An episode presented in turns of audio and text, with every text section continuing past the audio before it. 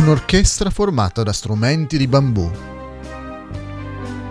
Immagina di trovarti nella sala da concerto di una lontana isola meridionale delle Filippine. Stai ascoltando una lenta melodia eseguita da una baritao. Le giornose note suonate pianissimo fanno pensare a un nostalgico vagabondo che ripensa alla giovinezza perduta e ai giorni più felici. Quando ha eseguito l'ultimo accordo, lui muore e l'uditorio resta in silenzio.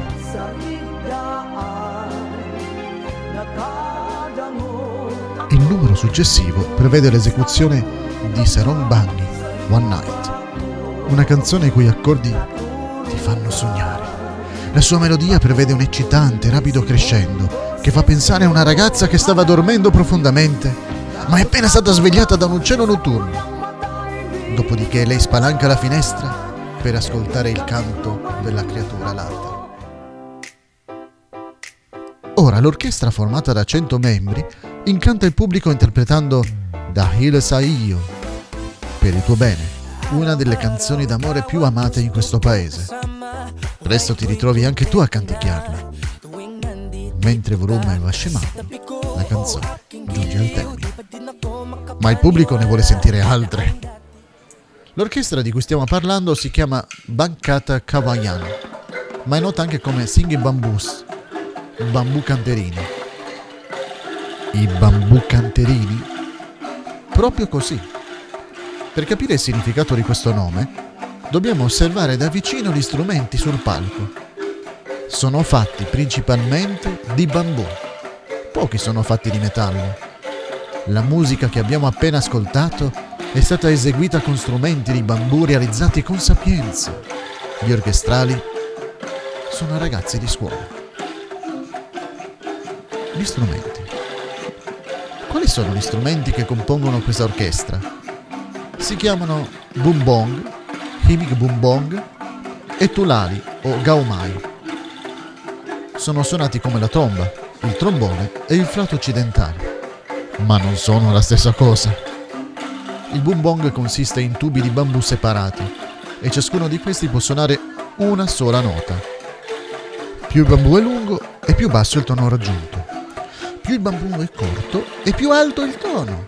Quindi, se ogni tubo può suonare una sola nota, sono necessari diversi boom bong per realizzare una scala musicale completa. Questo richiede una perfetta sincronizzazione di ogni boom bong durante l'esecuzione, in particolare quando si suona musica veloce. L'imic boom bong è un tubo molto lungo che presenta diversi fori. A causa della sua mole richiede da 5 a 7 musicisti per essere suonato ogni musicista è incaricato di suonare una sola nota. Ancora una volta, durante un'esecuzione, il coordinamento deve essere perfetto. Nel caso di marce e musiche veloci, il Bangata Koayan deve raggiungere un'eccellente coordinazione, visto che diversi musicisti suonano un solo strumento a fiato. I flauti sono chiamati tulali o gaumai. Sono tubi più piccoli e più corti e presentano sette fori per tubo sono suonati come normali flauti occidentali. Ma ci sono anche altri strumenti. Soffermiamoci su quelli a percussione, iniziando dal gabang, ovvero lo xilofono musulmano. Ha una forma trapezoidale. La sua tastiera è composta da pezzi appiattiti di bambù di diverse lunghezze e dimensioni. Il più lungo giace attraverso l'estremità più larga. Le chiavi si assottigliano fino a raggiungere il pezzo più piccolo all'estremità più stretta dello strumento. Il gabang è suonato da un solo musicista. Il talungating è la marimba filippina ed è simile al gabang. Non è strano che il modo di suonarli sia lo stesso. Comunque, visto che il talungating è più grande richiede diversi musicisti, durante le parate si preferisce il gabang, dato che è più facile da trasportare. Parliamo brevemente di Yuni Marimba. Il canale YouTube di Yuni Marimba conta oltre 700.000 iscritti. Yuni è una percussionista che mostra le sue performance suonando lo xilofono e la marimba, nonché altri strumenti. Visto che sono molto grandi, realizza molti fotomontaggi che permettono di trasformare questi strumenti in un'orchestra. Lo strumento più difficile da costruire ma contemporaneamente più facile da suonare è il Tipang Klung. Potrebbe essere chiamato anche pianoforte o arpa di bambù, infatti una combinazione di entrambi. La tastiera è composta da 36 tasti di bambù attaccati ad altrettanti tubi di bambù. Il bunkaka serve per l'accompagnamento. Chi lo suona colpisce con il palmo della mano sinistra la doppia estremità del tubo di bambù, mentre con le dita dà il tempo e stabilisce il ritmo. La melodia è suonata dal Talanguting e dal Tipanglung. Nell'orchestra Bankad Kawayan non mancano il tamburo, il gong, il triangolo e i piatti, fatti con il loro materiale naturale. Ma gli strumenti di bambù dominano la scena. Costruzione degli strumenti.